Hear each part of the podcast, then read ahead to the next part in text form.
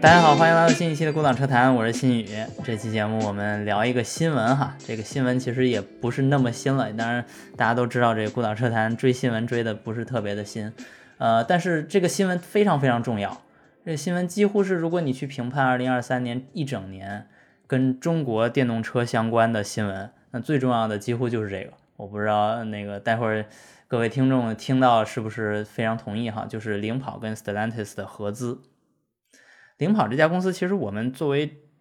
一个关注汽车的人都没有那么熟，所以其实这次找嘉宾还是花了一些时间的哈。呃，所以我想先请出我们的这次关于领跑的这个嘉宾哈，叫于翔，他是博奇数据拆解对标专家。于翔你好，哎，主持人你好，非常感谢能来到这里和大家一起聊聊这个事情。对。呃，于翔这次我请他主要的原因是因为他能够带我们去了解一个，呃，从拆解一辆真的领跑的车，呃，去了解这家公司，了解这家公司的产品啊、成本呐、技术呀这些东西，这些特点非常具体的一些一手的信息哈。然后同时呢，关于 Stellantis，我们有一个非常了解这家公司的嘉宾，之前也来过了，叫王博。王博你好，哎，新宇你好，各位听众好。呃，对，王博之前其实已经来过我们节目了，嗯，来的是那个 Stellantis 的一个圆桌讨论哈，当时聊了一些他在中国吉普工作的一个经历，然后这期节目呢，关于 Stellantis，他还是有非常多呃过去的一手信息可以分享给大家，关于这家公司的一些特点和一些策略，然后呢，还有一个我们老嘉宾了，金钊，金钊你好，啊，各位听众大家好。啊，金钊是我们的老嘉宾了哈，之前参加过非常多次节目。呃，关于这个领跑跟 Stellantis 的合资呢，我我第一时间找到了金钊跟王博哈，他们俩人讨论就非常的激烈哈。关于这一件事儿，都有非常多想说的话哈。首先，我先带大家回顾一下这个新闻到底是怎样的哈。十月二十六号，就是二零二三年的十月二十六号，领跑官方确认了一个。和这个 Stellantis 合资的一个消息，当时说的是 Stellantis 会投资十五亿欧元，约合一百一十五点九五亿人民币，呃，给这个领跑，呃，当时呢就能够换来的是什么呢？是一个五十一比四十九的一个合资公司，叫领跑国际，啊，这个这个新闻出来之后呢，当时就觉得，啊，这家公司我们平时倒是也没怎么听说过，或者说听说过，但是。没有过特别多的研究，但是他怎么就被 Stellantis 看上了呢？这个就很有意思。呃，当时 Stellantis 说的是要完成通过这个合资公司去完成对领跑公司在海外的，就是大中华地区，他们所谓叫大中华地区其他市场的出口和销售，啊，这也就相当于垄断了领跑公司在海外的销售哈，这是一个非常具体的。操作，然后后面十一月二十三号，也就是这个消息出了大概一个月之后，啊，这个合作交易呢正式完成了交割，啊，双方的就是又出了一个新的一个消息，说的叫合作聚焦在海外销售领跑品牌电动车，啊，这个操作就被砸实了哈，也就是说，在整个的这个合资过程中，我们预期可能会发生的类似大众跟小鹏的那种技术之间合作的内容呢。不是这次合资最终结果的一个首要目标。你说未来会不会有呢？那不太确定。但是呢，至少目前从新闻从官方的角度讲，呃，不是一个他们目前的重点。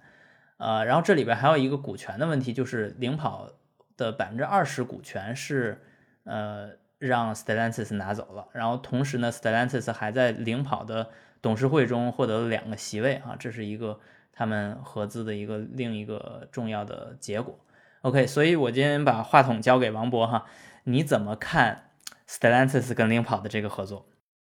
呃，谢谢新宇，我先呃我来说一下我对这家公司和特别是我看到这个新闻之后啊，嗯，我结合我自己过去的一些在这家公司这个经历，我说说我的感受。呃，首先呢，这个第一个反应是，呃，Stellantis 这家公司又做了一件。呃，非常符合他自己核心价值观，或者说，呃，这种商业策略的一件事儿。嗯，啊，在在这个方向上，我是非常非常非常佩服他们的。说实话，就是他总能找到这样的机会，啊，符合自己这个其实是非常正确的，啊，那这是个什么样的价值观和商业策略呢？我的理解啊，这完全是个人理解。你可以看到它是全球第四大，对吧？这个销售销量的话，它所以它是源于自己这家公司的一个核心理念，就是在所有汽车工业或者汽车行业发展中，它基本上是按照小啊简单，呃，这个薄利多销。我我先用这几个词儿啊，大家可以体会一下啊。他是按照这个方向去做他所有的生意的，所以也能从他每一次跟不同的企业或者品牌做合资或者收购，我们其实都能看到这样的一些端倪哈，这种现象。所以这回他和 FCA 合作之后，呃，像我原来的这个老东家吉普，其实在这个过程中也是这么一个发展的趋势啊，所以。再回到领跑这个合作的新闻这件事儿上，我的第一个感觉就是这个啊，它的价值观、它的商业策略再一次被验证了。嗯，好，第第二个呢，那为什么是领跑，对吧？他的那个商业策略和他的价值观，为什么在领跑身上去做这个事儿？啊，我可能跟另外两两位嘉宾的这个经验不一样啊。另外两位嘉宾可能一会儿说说领跑本身，我对领跑本身，呃，我不是特别熟悉。嗯，但是从一个行业里或者从一个消费者的角度来看，领跑其实就像刚才新宇一开始介绍的，大家可能都不太清楚这家公司，对吧？不是那个第一梯队，对，它不是第一梯队，所以你对它的关注，你对它的很多的细节吧，或者说叫认知啊，特别是品牌产品认知，基本上基本上是模糊的啊。我只能做一个判断，叫它有可能也是一个比较小。比较便宜，呃，利润比较薄的一个品牌或者企业，啊，这样的话，我觉得 Stellantis 才会跟他做一些合作。这俩对位了，对，所以这是我的第二个感觉啊。第三个呢，看到这个新闻之后呢，我就觉得，哎，他为什么去做海外市场，对吧？一般我们说，那就是合作嘛。那国内国外技术渠道啊，各种，对吧？但是他非常 specific，对吧？非常非常确认的，是一个海外市场模式，这个就更加的 符合我对 Stellantis 的判断，因为他只做自己熟悉的东西。嗯，那咱们就具体说说这个什么是它 Stellantis 具体熟悉的东西呢？对他什么是熟悉的呢？就是我我总结一句话啊，先说结论，就是他在海外市场。已经形成的非常有这种像毛细血管一样的渗透的渠道，嗯，我个人认为这是它的非常非常大的优势和它熟悉的地方，就是很多这种海外市场，比如说欧洲啊，一些拉丁美洲，还有还有一些呃，我们当时看到的一些局部啊，这边我就不一一个说了，嗯，这些市场里它的车就是它各种牌子的车加起来。它的占比是非常高的，嗯，然后这些地方的渠道，这些地方老百姓对这些牌子的认知，有点像我们所谓的祖祖代代啊，可能都买这个车，嗯，像我个人过去在德国上学，我住的那个德国人家里边的这个爸爸这个角色男主人，他是一个法国人，他生活在德国，但是他买的还是法国牌子的车，啊。对吧？所以这些我认为是它，这是 Stellantis 这个集团，它既熟悉又有优势的地方，但是呢，又符合我刚才说的，它的利啊利润，或者说它的这个车型、它的技术、它的创新，这些它都是比较小小规模的，或者说它的变化都不大。这个跟德国企业完全不一样啊！我过去的经历都是在德国企业。所以德国企业的经历是说，我是玩车的啊，只要车上面发明出什么新东西，有什么创新，我一定要先去试一下，我要玩。但是像 Stellantis 这一类的企业，它可能更多是说，我就是用啊，我就是个生意，我只要常年长久就好了。所以这个还是不太一样的价值观。嗯，所以啊，所以综上是我先第一趴哈，我先讲讲我的感受，好吧？看看大家还有什么想法。哎，今朝要不说一说？呃，我觉得王博提供的这个观点非常好啊，就是，呃，我们现在看这个 Stellantis 这个这个用这这个我忘了是一个拉丁文还是一个西班牙文了，就是 Stellantis，它的意思就是说。啊，群星璀璨啊！那什么叫群星璀璨呢？这个就是 我们特别有意思的一个表述，叫做“弱弱弱弱弱联合”啊，就是呃，我们他他找这个合作伙伴的方式，永远是找一个在市场中不是一个呃强势地位的这么一个呃合作伙伴。就比如说这次呃领跑，对吧？嗯。呃，刚才讲的不是第一梯队，可能，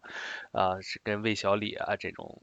呃，新势力相相比，这个几乎没有什么啊知名度。就算这个你问圈内的这个呃呃朋友，可能我估计知道领跑的也不会超过百分之五十，啊，是一个呃非常边缘化的一个新势力。呃，但是这个呃，为什么 Stellantis 能看上领跑？因为呃，领跑本身其实，在新势力里边，它有点像这个比亚迪，它自己的，包括这个公司创始人，啊，都是这个技术出身，它基本上可以做到在在业内做到技术独立的这么一个情况，或者说用一个比较流行的词叫做全站自研啊，基本上呃，整个公司的研发能力还是非常非常强的，这个其实。呃，我认为是这个 Stellantis 能看上领跑的一个呃核心原因，因为大家都知道这个呃国际车企在这个电动化转型的过程当中，我们已经聊过很多期了，其实特别慢，呃，对，特别的慢，然后这个难度非常的大，阻力也非常的大，啊，成本也非常的高。啊，等等等等这样的原因，我相信这个是 Stellantis 能看上领跑的一个呃核心的驱动因素，就是把如果我们看如何在呃欧洲市场把 PSA 的产品，把菲亚特的产品啊做出电动化来，这是一个非常。呃，漫长的过程还不如在成熟的中国市场中马上找一个合作方，把这些东西拿过来啊装上就能用。我觉得这个是一个非常非常好的一个呃呃一个战略啊。嗯，咱们从 Stellantis 的角度哈，它有十四个品牌，当然它没有把所有的十四个品牌放在所有它布局的市场。比如说它它在欧洲可能布局的是一些，比如说标致雪铁龙，然后欧宝。像英国就是 Vauxhall，就这些品牌，比如说在这边可能有一些美国品牌，比如道奇，它就不存在。但是呢，它在美国呢又不会把这个标志雪铁龙放过去，对吧？它就是有一些差异化嘛，就是像刚才王博说的，在各自所在的市场都有非常强的这种品牌认知和呃呃用户的这个品牌忠实度啊，这些都是有的。呃，以及它的运营和它的销售这些东西，它的网络还是毛细血管一样的遍布整个社会。这件事其实我们完全可以映射到在中国曾经的，比如说包括现在哈，就是大众，我我们花了很多期节目去聊大众。大众从八十年代开始引进什么桑塔纳呀、捷达呀这些车型，其实就是在布局这样的。市场就是让大家都非常了解、非常认知，甚至呢，在后面我们用过一个词叫“德元朗”，这种德国原装朗逸，其实完全就是中国生产的朗逸嘛。但是我们会崇拜式的去认为它就是一个非常好的一个可靠的大众的德国技术的车型，对吧？这就是一它所在的位置。呃，那呃，咱们就可以先从咱们更熟悉的中国市场聊一聊。就王博，你怎么看 Stellantis 在中国所处的那个位置现在发生的变化？他处的这个位置啊，就是我自己的感受，这个是非常深刻的，也符合刚才我上面那一趴讲的。他从他的价值观策略的角度，在原来的这个 FCA 的体系下，其实做了很多关于像类似于大众，或者说叫一个正常企业再去深入做的事情。嗯，但是但是跟 PIC 合作以后，形成这个这个 Stellantis 之后。你你可以看到，它合并大概是在二零二一年这个前后嘛，对，全部做完这件事儿，然后到今天，基本上是把中国原来这个合资模式，就是大众啊，对吧？丰田、福特走的这种正常企业的合资模式，基本上全部都就是稀释掉了，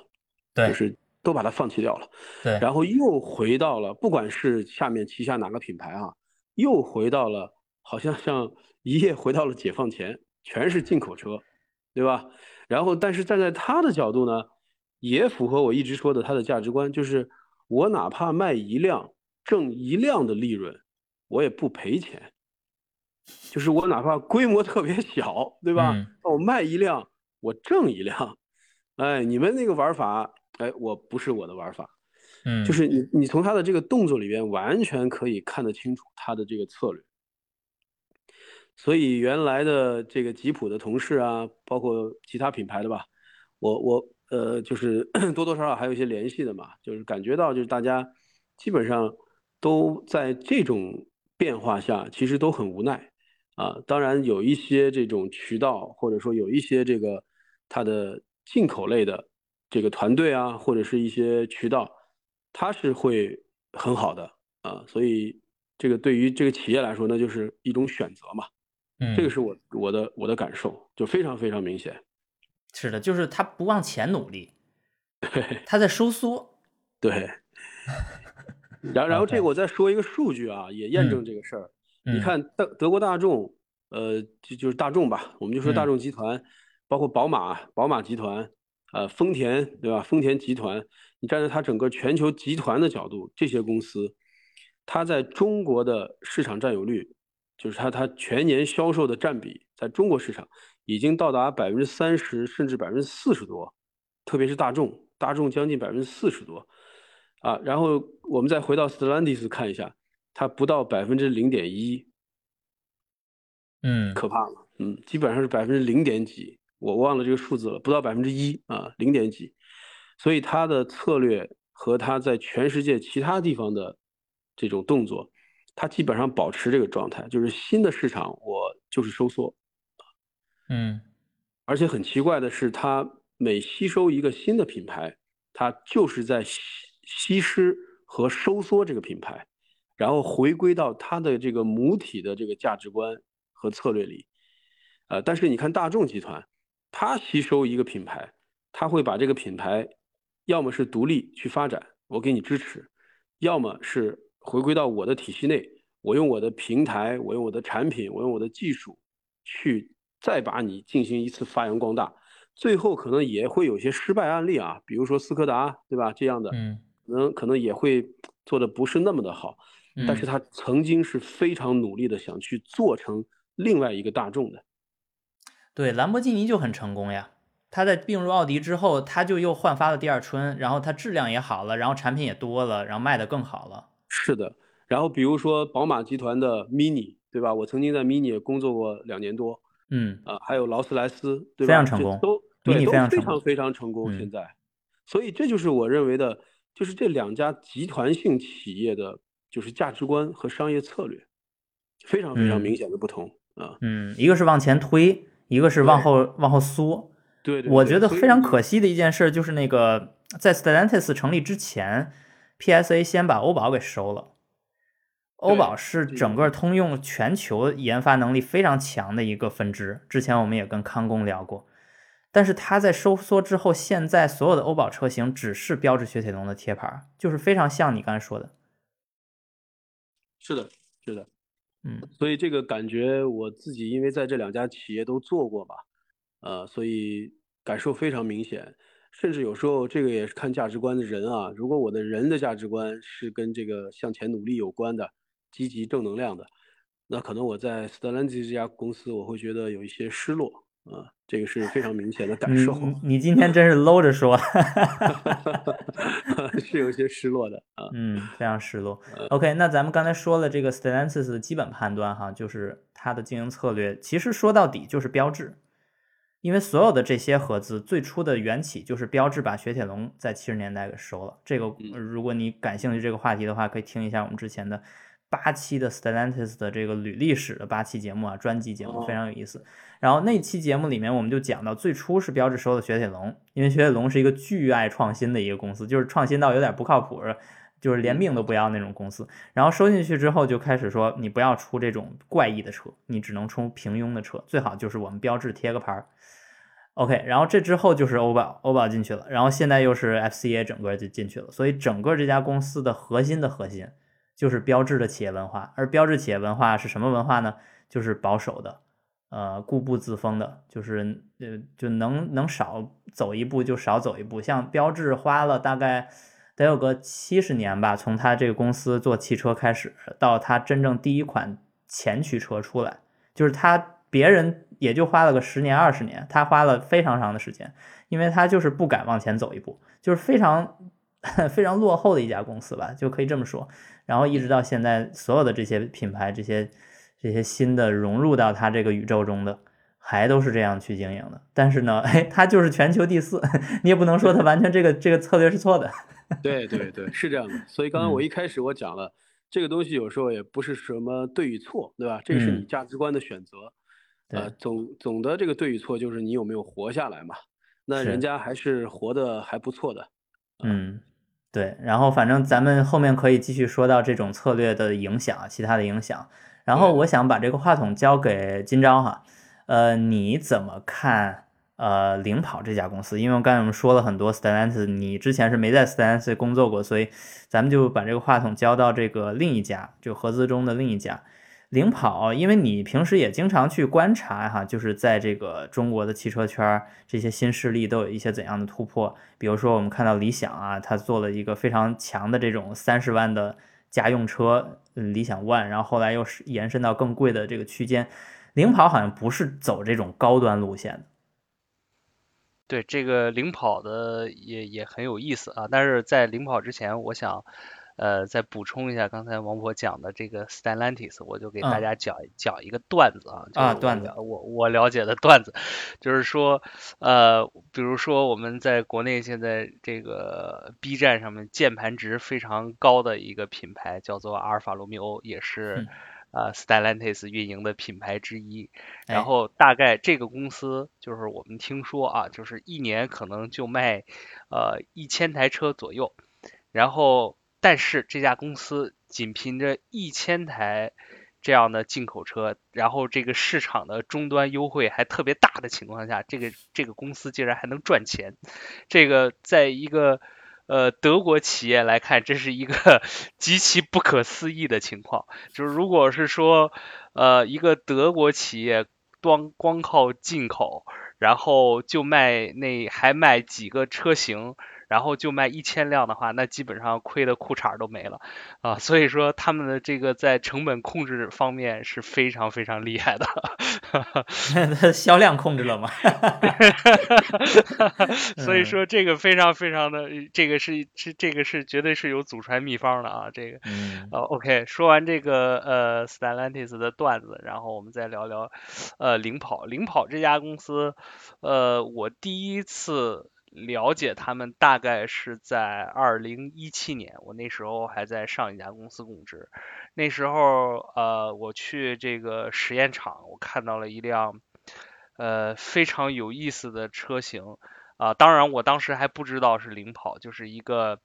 像吉利。呃，伪装车，但是你从外形轮廓上来看，哎，这不是吉利美人豹嘛？就是一个 两门的小跑车。然后你再看这个车，它的轮圈非常非常的小，我记得是。不是十五寸，还是一个十六寸的小轮儿，然后轮胎的宽度不是幺八五就是幺九五，啊，非常的匪夷所思，一个跑车用一个夏利一般的轮胎，我说这个很厉害，这个 不是一般人能干出来的活儿啊，就是我当时以为是众泰的什么什么车型啊，直到 直到二零一七年啊有。这个有一个公司呃发发布了一款车叫 S 零一，我一看哦，这原来原来是我当时在实验场看到的那款车，这家公司叫做呃叫做领跑，所以领跑应该说从时间点上来说是。呃，也是一个起步 比较早的新势力，包括我们扒了一下他这个呃公司的创始人朱江明，呃，他其实本身是来自于安防行业，就是我们说的这个呃摄像头啊这些呃监控啊这些东西啊，所以而且他起步是非常非常早，在一九九三年就跟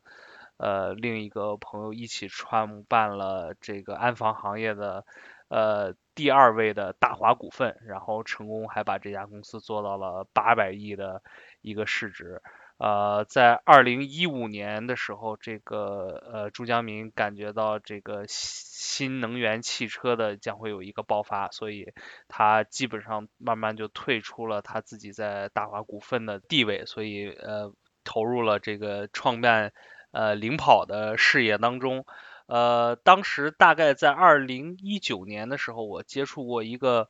呃投资圈的朋友，他当时给我讲是说，这个领跑这个公司你可以长期去观察一下，因为他们的技术实力还是不错的，因为他们大多数的人员来自于安防的。这个股份，而且它特别有意思的一个点是，呃，它作为早期的新势力，它是以一个极低的投入拿到了新势力的一个入场券。呃，当时投资人的朋友给我讲了一个概念，呃，大家知道像魏小李这种，呃，前期如果去建一个汽车品牌，大概一年的投入会在。百亿，甚至我们最烧钱的豪华品牌，未来都会烧到一年两百亿的这么一个呃投资水平。而领跑在那个时候，它只需要三十亿，就把自己的工厂跑了起来，然后还发布了第一款的 S 零一，还跟这个长江签了代工协议，基本上以其他新势力三分之一或者更低的成本，就把这个。品牌给跑了起来，所以他在这个低成本控制方方面绝对是有他自己的核心竞争力的。你这这个听着我真是，呃，插一句啊，之前我做过这个长城华冠的项目，它是十五亿。OK，那就是那就是还差十五亿 把这个把把这个牌子跑活，对吧？那就是还差了十五亿。对，是就是因为当时我的同事在做未来嘛。然后我在做长城华冠，我就说，人家那边是三位数亿，我这边是两位数亿，咱就不说具体是几，但是这应该是不行，太可怕了。这个当时资质其实是一个，当时觉得是一个门槛儿。其实很多车企现在已经是比较厉害的车企，可能当时连资质都拿不到，但是后来才意识到，资质这几年过去，发现屁都没用。真正最后撑下来的还是融资，不是不是那个资质。最后并没有用监管资质这件事儿来去归纳谁能造车，谁不能造车。你看小米，它多晚，它不照样造车了吗？对吧？OK，咱们就说到刚才这些有意思的起点的故事哈，咱们再去具体聊一聊，就是让于翔来帮我们解读一下领跑汽车它到底是怎么做到低成本的，然后这个低成本的特色。是一个偷工减料来的呢，还是他这个公司真的有一些非常特殊的技术实力？呃，感谢新宇啊，呃，非常荣幸有机会参加这次交流的这个节目。呃，首先啊，就是呃，我们领跑 C 零幺啊，特别是领跑的这些新的车型啊，确实是呃，会非常多的客户也很关注，所以说我们博奇公司啊，也拆解了一台领跑 C 零幺的。呃，汽车，嗯，同时的话，也，呃，将从技术维度和成本维度嘛，也进行了分析。我们也发现了，就是它这个低成本啊，真的是，呃，通过非常多的这种产品开发的策略而做出来的。呃，首先，就从平台的角度来看的话，呃，C 零幺，呃，C 零幺开始的话，领跑汽车的话，采用了就是，呃，PHEV 和 BEV 双动力的这个平台策略。呃，从我们拆解的车型来看的话，这是同一个平台可以同时兼容 BEV 和 PHEV。嗯，呃，这样的话，嗯，就就就是在整个的这个节省了开发周期，同时在那个呃产品的零件的共用性上面的话，啊，可以有更大的一个总量来摊销整个的产品开发成本，嗯，达到降降低成本这个目的。呃，这种设计嘛，就有点像比亚迪 E 二点零的这个混动的汉和纯电的汉这个同平台设计。那我们也看到了，在 E 三点零就比亚迪 E 三零的海洋车型当中，那个呃，比亚迪已经开始区分了这个混动和纯电，它现在是两个平台了。那么这样的话，它可以在各自的这个性能上面达到更好。但比亚迪由于它自身的这个量比较大嘛，它的成本也可以做到比较低。同时，我们也看到了，就是那个呃，领跑的这个 C 零幺啊和 C 幺幺一个 SUV 一个轿车，他们也是在这个同平台上面来开发的。所以说，这个不光是混动、混动和纯电的这个同平台，SUV 和轿车也同平台，从更大的量上面来达到更精益的这个效果。就第一个是呃平台这个策略上面来降成本，嗯。呃，第二个的话就是供应链的这个策略，呃，经过呃我们嗯博奇公司的这个研究啊，就是 C 零幺这个整车上面四十三个高价值的这个零部件和总成，呃，采用国际的供应商，就 global 供应商的呃只有七个，占比只有百分之呃七点四，呃，从从这个角度来看的话。呃，在相同的这个呃车型对比上，大众的 ID 六的话，这个国际供应商占比是百分之六十六，小鹏 P 七的国际供应商占比是百分之四十七。那能看出来，在供应链这个策略上面的话，C 零幺的话也采用了一个呃比较低的成本的一个中国的这个供应链的一个状态，利用了中国现在呃汽车产业的供应链这个进步，来加达到这个降低整个整车成本的这个状态。同时，刚刚也如另外两名嘉嘉宾所说的，就是他们也有垂直的这些零部件的自研的这些策略，包括电电机啊、嗯电池包啊、BMS 啊、VCU 啊、娱乐系统啊，都是自研的，这些都是对呃这个产品整车的这些成本啊都是有贡献的。哎，我这插一句，我这插一句哈，嗯，我想问一下，你那个高价值零部件和总成这件事儿，能具体举几个例子吗？什么样的是高价值零部件和总成？嗯，可以的，就是呃我们所说的四十三个高价值零部件总成，主要包含比如说底盘里面的就是呃前后的悬架、转向、制动，就是比较大的这个这个总成零部件。嗯，然后如果是对于车身来说的话，我们是包含了这些白车身还有灯之类的车身附件的这些，就是总共呃我们也估算过，就是四十三个高价值的这个总成和呃零部件占了总成整车成本的百分之八十以上。嗯，对，基本上能够评估整车的一个成本的状态。这里边包括电池吗？呃，包含电池，动力系统的话是包含电池、电机，呃，那个比如说还有 OBC、DC、DC，呃，PTU，还有高压线束。OK，这些都是在这个我们评估的这个呃高价值零件范围内的。好的。那么第三点的话，就是采用了一个低成本的零部件设计。呃，首先的话就是采用了这个材料上面采用了以铁为主的这个少用铝的这个，我们看到整个白车身都是全钢的这个设计，就这样的话对成本的呃贡献还是比较大的。第二个的话就是采用了这个呃低成本的一些工艺，比如说前副车架虽然是铝制的副车架，但是它分隔了六个部分进行了组装，然后每一块的话都是比较小的一个尺寸，这样模具成本会比较低。同时部分也采用了一些挤压的型材，这种作为一个拼接的，所以说呃控制了整个的一个单件的一个成本。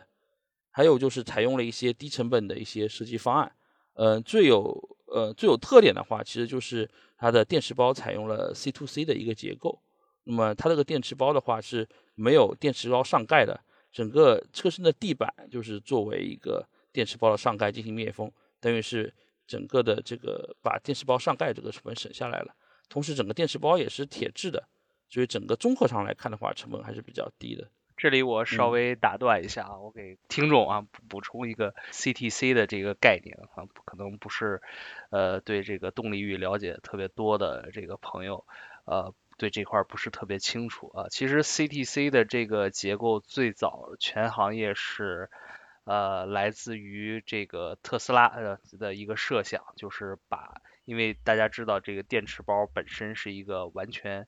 呃密封的这么一个大总成啊，就是你从车上拆下来，它是一个呃大铁盒子。然后呃，现在这个 CTC 的一个结构就是说，把我们把这个大铁盒子的呃上盖把它去掉，然后直接这个上盖用于呃车身本身的一个下底板啊，把它两个共用成一个部件，相当于是说。呃，这样我们就把这个电池包和车身少了一层钢板来使用，呃，这样第一可以降低成本，因为材料更低了；第二，这个最大的好处就是说可以削减这个呃呃这个车辆呃下底板的这个呃实际高度，因为大家在做这个电动车的时候，特别是这个轿车的时候，大家会感觉到，哎，这个怎么乘坐的垂向空间这么差，这个腿总是翘起来。啊，主要是因为这个电动力电池包的厚度和这个上车辆下底板和电池包上盖板的这么一个厚度导致的这个问题，所以呃，当时是特斯拉第第一个提出了这个。啊，CTC 的这么一个解决方案，其实这个东西在整个目前啊，从全球这个 车的角度上来讲，是一个比较呃先进的这么一个技术，或者说百分之八十的车企还没有做出呃 CTC 的这样一个底盘结构，因为包括要解决密封问题啊，包括这个。这个集成问题，其实这里边有很多的工作要做。从这个角度上来看，啊，领跑这么率先的使用了 CTC 的结构，在行业内可以说是一个啊遥遥领先的这么一个呃技术水平。对，我觉得这个补充非常重要。就是说，当我们看到一个低成本策略的时候，我们是拿它当偷工减料，还是技术创新？这个是完全两个概念。如果领跑做的是技术创新，那反而是值得褒奖的。尤其是值得更广泛的，你是有百分之八十人都没这么做，是甚至是让百分之八十人去学习效仿的一个对象。没错，没错。所以据我所知，呃，很多的欧洲车企 已经把这个领跑的车，呃，不远万里从中国运回了欧洲老老家进行拆解研究。嗯，那那至少 Stellantis 今后不用去偷摸买了，这可以直接找他们要。嗯。是的，是的，呃，确实，领跑的这个 C to C 的这个技术和特斯拉以及比如说比亚迪海豹，包含小鹏的 G 六，就是扶摇架构里面的 C to C，还完全是两个不一样的技术路线。像我刚刚说到的，就是领跑的 C 零幺采用它其实是一个钢制的一个电池包，然后是它是取消了电池包上盖，然后它其实内部还是有模组设计的，然后它是用。地板作为电池包的上盖，来作为整个的一个 C to B 的呃 C to C 的这个结构的。像我们看看到的，就是新款的四六八零的 Model Y，最新出的这小鹏 G 六就采用扶摇架构的那个车型。那么它其实采用的话是前后一体化铸造，取消了就是我们中间地板的这些包含横梁、包含地板的这些件，它是把整个地毯包含我们的这个副仪表板是装在整个电池包的这个壳体上面的。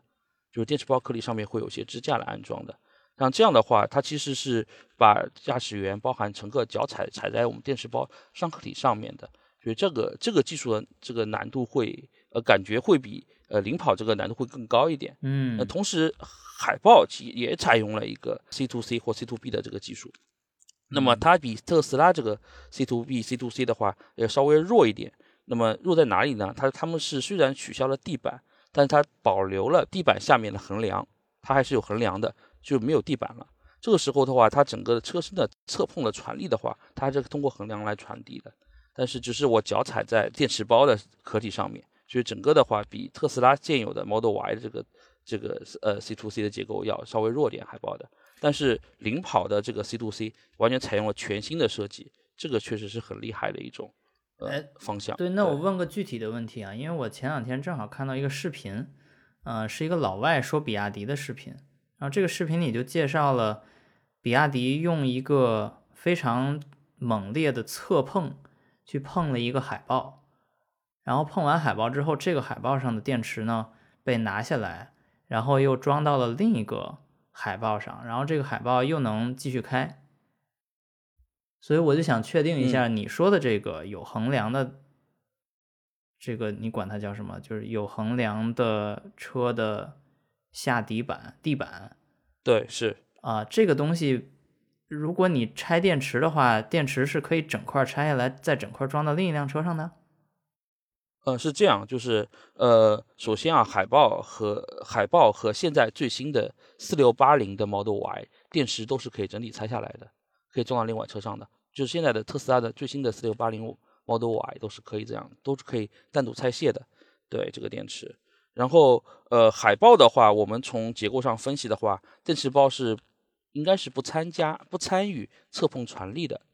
它的这个从端面角度来看的话，它是还是通过车身横梁、车身上的那个地板上的横梁来传递车向力的。对。然后 Model Y 的话，因为我们最近还在做嘛，这个结构还没有出来。但个人我从个人感觉的话，它电池包是应该是参向参与车厢传力的。嗯，对，OK，就是我我在想，如果它那个盖儿是在车上的，那它怎么卸下来是整块电池呢？呃，是这样，就是呃，是的，就是它是这样卸的，就是我们我们正好前段时间刚拆了一辆嗯四六八零 Model Y，呃，我们先把座椅先拿掉，然后把那些能断开的地方都断掉，然后能够把副仪表板和那些风道连着电池和地毯一起从车上拆下来，是可以拆下来的。拆来之后，我再把副仪表板和风道和地毯拿走，对，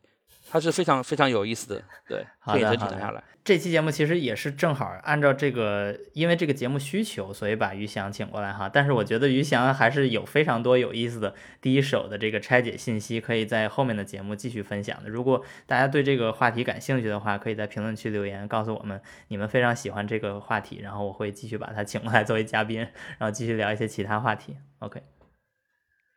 好的，嗯，那我们继续回到 C 零幺的成本方面。对，经过我们公司啊，就是博奇数据的计算啊，就是装配九十度电的 C 零幺车型，那个动力总成啊，包含电池的这个成本，就占整车的总成本的百分之六十，而电子电器的这个成本占是百分之呃十五点七，底盘占比是百分之九。呃，同样的话，我们也对比了一百度电的未来的 ET 七的这个车型，那动力总成占比是百分之四十四十六，电子电器占比是百分之二十七，底盘占比是百分之十四。所以说，我们也看得出来，就是 C 零幺的话，它把有限的成本就投入到了动力总成和电池当中，呃，它在这个底盘和电器上面的花费会更少。那么我们也看出来，就这个方面的话，他们可能是做了一个成本方面的一个分布的一个策略，对，嗯来降低整个的成本状态。我再重新给大家提一个醒儿哈，它的动力总成包括电池的成本占整个成本的百分之六十，是非常非常高的一个比例。对的，OK，好了，刚才非常感谢啊，于翔把所有的这些你们拆解得到的一些呃 insights 啊，这些这些观点都能分享给我们，我觉得这是非常对这期节目有帮助，也是对我们去了解整个电动车行业该如何省成本这件事儿，呃，非常有启发的一个一个角度。OK，咱们在最后把话题延伸到呃，我们怎么看这个出售或者这个合资哈？呃，我觉得吧，就是咱们回到一个基本的中国汽车发展的一个历史的话，这个阶段已经是非常了不起的一个阶段了。也就是说，我们从一个，尤其是你听过前几期关于我们大众跟一汽啊、大众跟上汽合作的那段时间的故事，你去看，那时候中国哪怕是最对汽车了解的人，都最不了解，就是在整个世界上都可以算是最不了解汽车的一拨人。就他们也不知道这个车该怎么生产，也不知道该怎么销售，呃，甚至找别人合作都得现去德国打听。大众原来是在沃尔夫斯堡，就得了解这些东西。所以那时候的合资呢，是一个非常两眼一抹黑的这种合资，而且是我们非常弱势。然后到领跑这个阶段呢，我们已经非常的先进了，我们先进到让一个国际的车企，一个来自欧洲的国际的车企找我们合资。而且据坊间传闻啊，这个今朝可以去补充一下，他们应该不仅仅跟领跑谈过，但是最后是领跑同意了，或者说双方最后在这个合资中达成了一致。所以这件事本身是一个，我觉得从中国汽车人对中国汽车行业观察的人来说，呃，是一个很有标志性的一个合资啊、所以呢，这件事儿我觉得是一个积极的。从这个角度讲是一个积极的，而且目前看 Stellantis 的技术实力，因为它最近刚刚发布了所谓叫呃 Stellantis Medium 或者叫 STLA Medium 这个平台，他们当时在刚刚成立 Stellantis 不久就做了他们所谓叫 EV Day 吧，应该叫这个名字。然后那个 EV Day 就是电动车日那天，他们就发布了一些战略，其中就包括他们的四个平台。小的、中的、大的，还有那个 truck，就是那种卡车的那种 body on frame 的那种呃架构，他们一共有四个。那最近他们新发布了一个叫标致 E 三零零八，这个车还挺有特点的，它的那个续航里程还是非常长的。然后它呢就是用了这个叫 Stellantis Medium 中档的这个平台。然后这个平台我查了一下哈，其实还是原来标致雪铁龙的那个所谓叫 EMP 二这个平台。去开发的，也就是说这是一个沿用，但是我听说的是这个平台的开发在呃公司内部还是遇到了一些阻力，我不知道金章那边是怎么样，有没有听说类似的说法？呃，我我得到的信息也基本差不多。其实这也是一个欧洲车企转型的一个大背景。包括上一期节目，我听这个大家讲这个 Lassenhef，对吧？嗯，以前做油车是可以拿上一代车做参考的，这个做电车两眼一抹黑，呃，不会干。没有上一季车，没有没有上一代可以参考，所以这个大家也可以理解到，就是说欧洲车企做电动车就是很慢。所以包括你提到的 STLA。Medium 这个平台，呃，其实说白了也是 EMP2 这个，呃，换汤不换药，这个把它电气化一下啊，然后包括整个平台的成本啊，可能都远远没有达到他们一开始提出你说的在那个 E Day 的那个那个目标，所以说其实 Stellantis 呃如何降低在欧洲市场的电动车型的成本？呃，是绝对是在公司是一个大的命题，所以这个跟领跑合作，肯定这个是符合他们公司的一个呃长期利益的。呃，包括领跑本身，其实它在过去一到两年，包括它参加慕尼黑车展，呃，整个呃跟其他新势力有点不同的。一个特点是，呃，领跑一直在业内是开放合作的，就是说，他其实希望去找一些，呃，合作伙伴，把自己的这些。呃，技术输出给对方，而且这个合作的范围非常的灵活，非常的广泛。你来买我的一个零件也可以，买一个总成也可以，买我的电器架构也可以，买我的整车平台也可以啊，甚至包括这次 Stellantis，你直接买我的公司股份，百分之二十股份都给你了，对，也是 OK 的。所以这点我觉得领跑这个心态真的是非非常非常的好啊，就是呃，包括你刚才说的这以前。前的合资我们叫市场换技术啊，从领跑这一个案例来看，我们中国的车企第一次做到了技术换市场啊，这个没错。如果我们说第一次合资绝对不是他，是那个大众跟小鹏，他也合资了，但是那个还是在中国针对中国的市场。没错，没错，嗯，这个可以说是领跑，可以说是中国技术出海的啊第一人了，把这个没错头衔扣给他是绝对当之无愧的啊。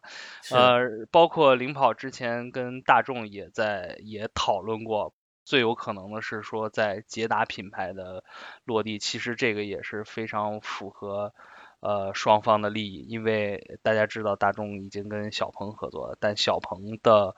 呃，这个合作的主体还是一个价值比较高的车型，但是对于大众集团来说，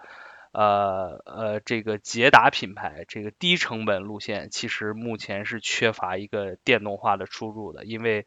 呃，在大众本身 ME 平台本身的这个呃成本已经非常非常高了，基本上是没有任何的希望下放给呃捷达品牌来使用这个呃电动产品，所以。这个也是我觉得，呃，领跑在过去一段时间，呃，没有谈成比较可惜的一件事情。如果假设啊，大家假设领跑一手挎着 Stellantis，一手挎着大众的话，这个公司其实还是真的非有非常有希望的。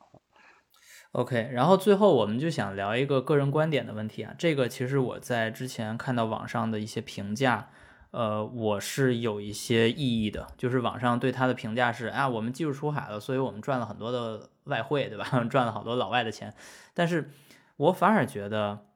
领跑这次跟 Stanis 的合资，首先我们非常明确的是五十一比四十九，也就是说，在这个合资公司中，Stanis 是说一不二的，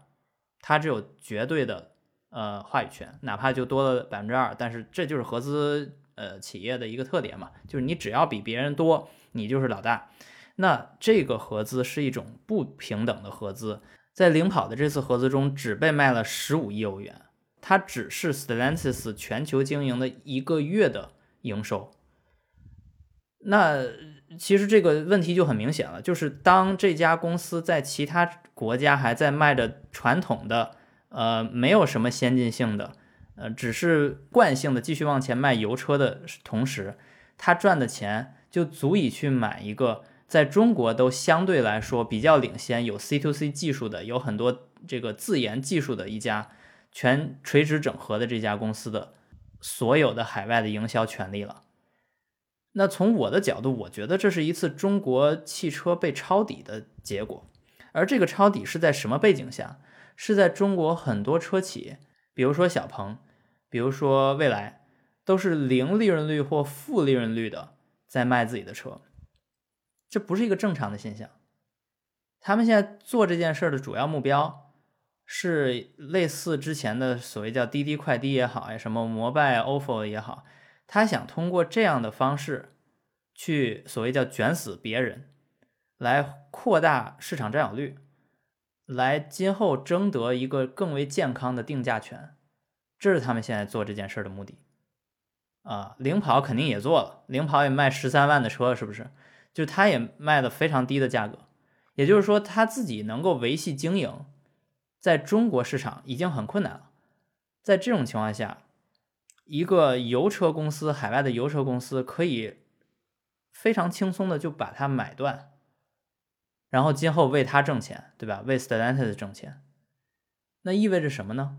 就如果中国市场进一步继续如此的零利润率或负利润率内卷的话，那被抄底的将不只有领跑。那这时候我们奔刺了半天，我们努力了半天，我们最后得到的反而是一个呃不公正的对待。我们本应该把更多的精力花在没有什么竞争力的欧洲市场，或者美国可能难一点，但是其他的市场，比如说东南亚市场，来挣更多的利润率的呃销售业绩。我们不，我们非要去在。中国市场内部去内耗，我觉得这是一个非常不理智的做法啊！当然，这是每一个公司自己的决定，但是我觉得最终的结果就是群体的不理智。哪怕每一个个体可能都是理智，但是群体是不理智。也就是说，从我的角度，我觉得领跑这件事儿发生应该是一个警钟，应该让整个中国汽车市场去意识到，我们不该在这个有限的市场上再去这样低利润率或负利润率内卷了。我们应该尝试去重新走一条出海的道路，而这条路不是只有中国车企第一次遇到。我们之前做了三期大众的节目，一个历史向的节目，我们就是想表达，当大众生产连续生产五十年甲壳虫的时候，他们在刚生产十年之后就出海巴西了，刚生产二十年之后就出海其他市场了，就美国了，就很多其他市场了，而且卖的很不错。它的结果就是，哪怕它没什么技术实力，而且在国内完全没法跟欧宝竞争，它出海它就活了，人挪活，树挪死嘛。所以我现在是意识就是，如果领跑这样的公司它有实力，但是在中国不是第一梯队，你就自己就应该出来，你的路线就应该发生变化，你就不应该继续跟你的村口的那些其他的世乒赛的冠军去竞争，因为你连国家队都进不去。但是你没有必要这样，你完全可以一个民，你就到各地都甭说当进国家队，你都可以当教练，对吗？为什么不这么做呢？这是我的角度，我觉得应该领跑这件事是一个中国汽车的警钟。秦宇刚才讲的这个，这个非常激昂啊，但是。我觉得我们应该呃 格外冷静的去看待中国的电动车的产品出海也罢，还是技术出海也罢，呃也好，这个里面其实呃有很多的呃复杂性呃在里边的，呃甚至我们可以再 开一期节目单单独聊一聊这个事情啊。嗯。呃呃我我说一下我的观点，现在国内这这个内卷，我觉得有很多的呃外部因素。呃，影响第一个是说，呃，你从放眼全球角度，真正在国家呃层面上去宣布，呃，我要走电动化的这个技术路线的呃国家和地区，其实只有中国跟欧盟。其实其他海外市场对电动化本身的一个。呃，需求真需求也好，假需求也好，其实没有那么高。包括咱们国家目前出海做的比较好的几个呃车企，像长城啊、奇瑞啊、上汽啊，其实你仔细去看，他们百分之八九十的产品在出海卖的，其实还是呃燃油车产品，然后基本出的方向也都是第三世界国家，其实还是在跟呃丰田、本田啊呃这些低成本的车企在燃油车的这个市场里内卷啊，所以。呃，这个这个是一个目前的一个客观现实。那当然，呃，欧洲肯定是以后对这个电动化电动车产品需求最高的这个国家与地区。呃，当然他们的车企也在积极的进行这个技术转型。呃，但是这里边又要面临一个欧盟的。呃，关税贸易保护主义问题，那就是说它的市场其实并不是百分之百对呃我们开放的。当然，这个是需要长期去观察。但是目前现在整个欧盟呃表达出来的呃意思啊，就是说我其实不希望要你们的产品直接呃拿到我们这里卖，而是我希望你是以一种。呃，帮助欧盟来提升电动车产业链或者技术水平的这么一个形式来输出产品也好，技术也罢，啊，所以这个是里边的一个呃大的国际政治背景因素，呃，所以其实呃造成了客观方面造成了我们现在国内的。呃，新势力在电动车行业呃内卷的这么一个情况，但是从短期的角度上来讲，啊，这样的内卷反而催生了我们这个技术的快速发展。啊，产生了这么多呃遥遥领先的技术，这是一个好事。但是一个呃负的方面就是说，我们什么时候能把这些遥遥领先的电动车技术真正转化为经济效益，真正转化为呃利润，这个需要更长的时间去观察。嗯，所以你对此的角度就是。也是没办法，就是想出海这件事儿，也不是拍拍脑门就出的。没错，没错，他的压力也很大，也很大。对，包括呃过去的两年，我们已经看到有一些呃新势力已经把自己的产品拿到欧洲去卖，但是你从绝对的销量来说，呃也还目前这点销量也不足以他们在海外市场产生一个正向的营收啊，其实也是。呃，低于自己的这个商业预期的，是。比如说，我最近就刚刚在德国试驾了蔚来，就是其实我去年就试驾了蔚来，就在柏林那面，他们开了一个发布会，搞得还挺大的。当时试驾的是 ET7，是他们的第一批车型。然后今年三月份，就是那个发布会开完的大概五个月之后，他们发了这个 EL7，也就是中国的 ES7。啊，这个 ES 七呢，我看了一下中国试驾的视频也不太多，就是没有太多人真正开，然后卖的也非常非常差。嗯，但是呢，他们当时的打算就是拿它当一个呃，就是顶级的 SUV 的方式来出口到欧洲嘛，因为他们没有拿来 ES 八。呃，为什么我不知道，但是可能是因为当时正好就有这个车，然后他们就打算拿过来。然后试驾完之后发现，首先所有的未来服务都没有。就比如说，最重要的服务就是换电，在整个欧洲，你拿它当一个国家来说，它跟中国面积是差不多的，人口可能是少一点，但是面积是差不多的。截至到二零二三年十二月一号，整个欧洲只有三十个换电站，而中国在同期就从去年十月份到现在，一千三变成了两千三，还是一千一变成了两千三，就是翻了个倍。中国的换电站的数量是四位数啊。在整个德国，我要想换一次电，我得绕弯两百公里，我就想体验一下那东西，我得绕弯两百公里，那怎么可能，对吧？然后充电也是适配性不高啊，虽然并不是说第一次充的成功率低，但是呢，能够让它非常简单的服务的这种，就是我作为未来用户，我想要得到的服务，跟我在现代或者说大众这些电动车，或者是特斯拉，特斯拉就不提了。就是特斯拉自己就有功能充电系统嘛，但是即使是用公共充电网络，它的适配性啊，未来也不是最好的，所以这些所有的用户体验的问题都根本就没有然后什么 Nomi 的那种语音就跟没有一样，问他所有问题都不会，然后播放音乐也有问题，然后这个行驶质感也有问题，就是中国的那个 Comfort 那个舒适模式在这边根本没法用，必须得要用 Sport 才能稍微解决一下它的轮的余震的问题，就是所有的用户体验都不是一个正向的、积极的。虽然它作为一个电动车，你让它去让大众去造一个类似的，或者让奥迪、什么奔驰、宝马造一个类似的。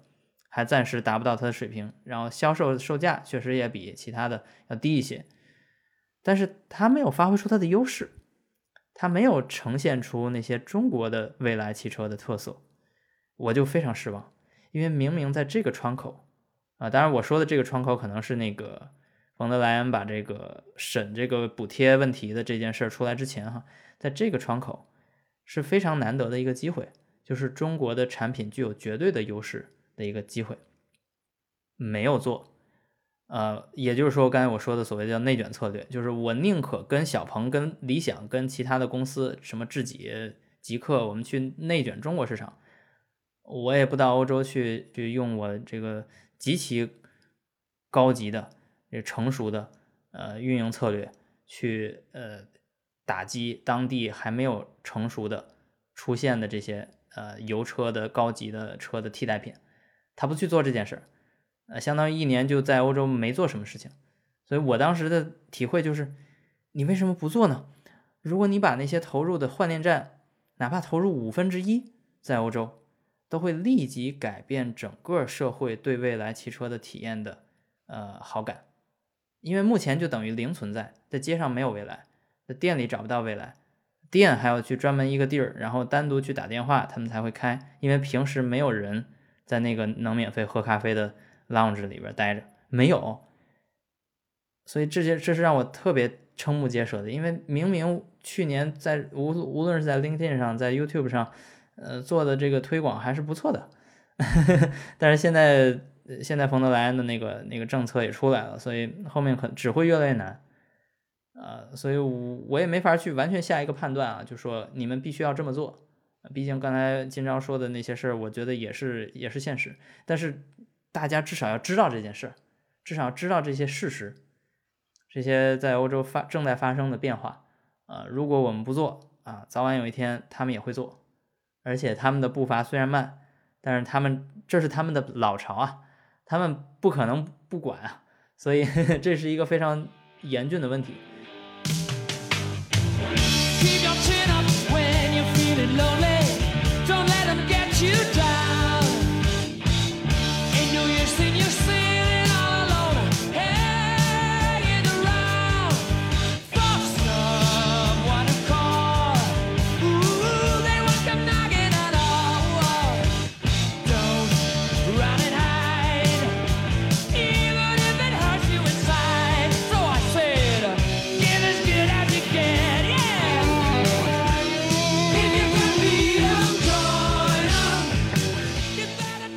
OK，呃，本期节目就反正先聊到这里。这其实引发了很多思考。我们后面如果大家感兴趣的话，可以在留言区继续给我留言，然后我们再做其他相关的讨论哈。本期节目就先到这，我是罗新宇，我们下期节目再见，再见，再见，再见，谢谢。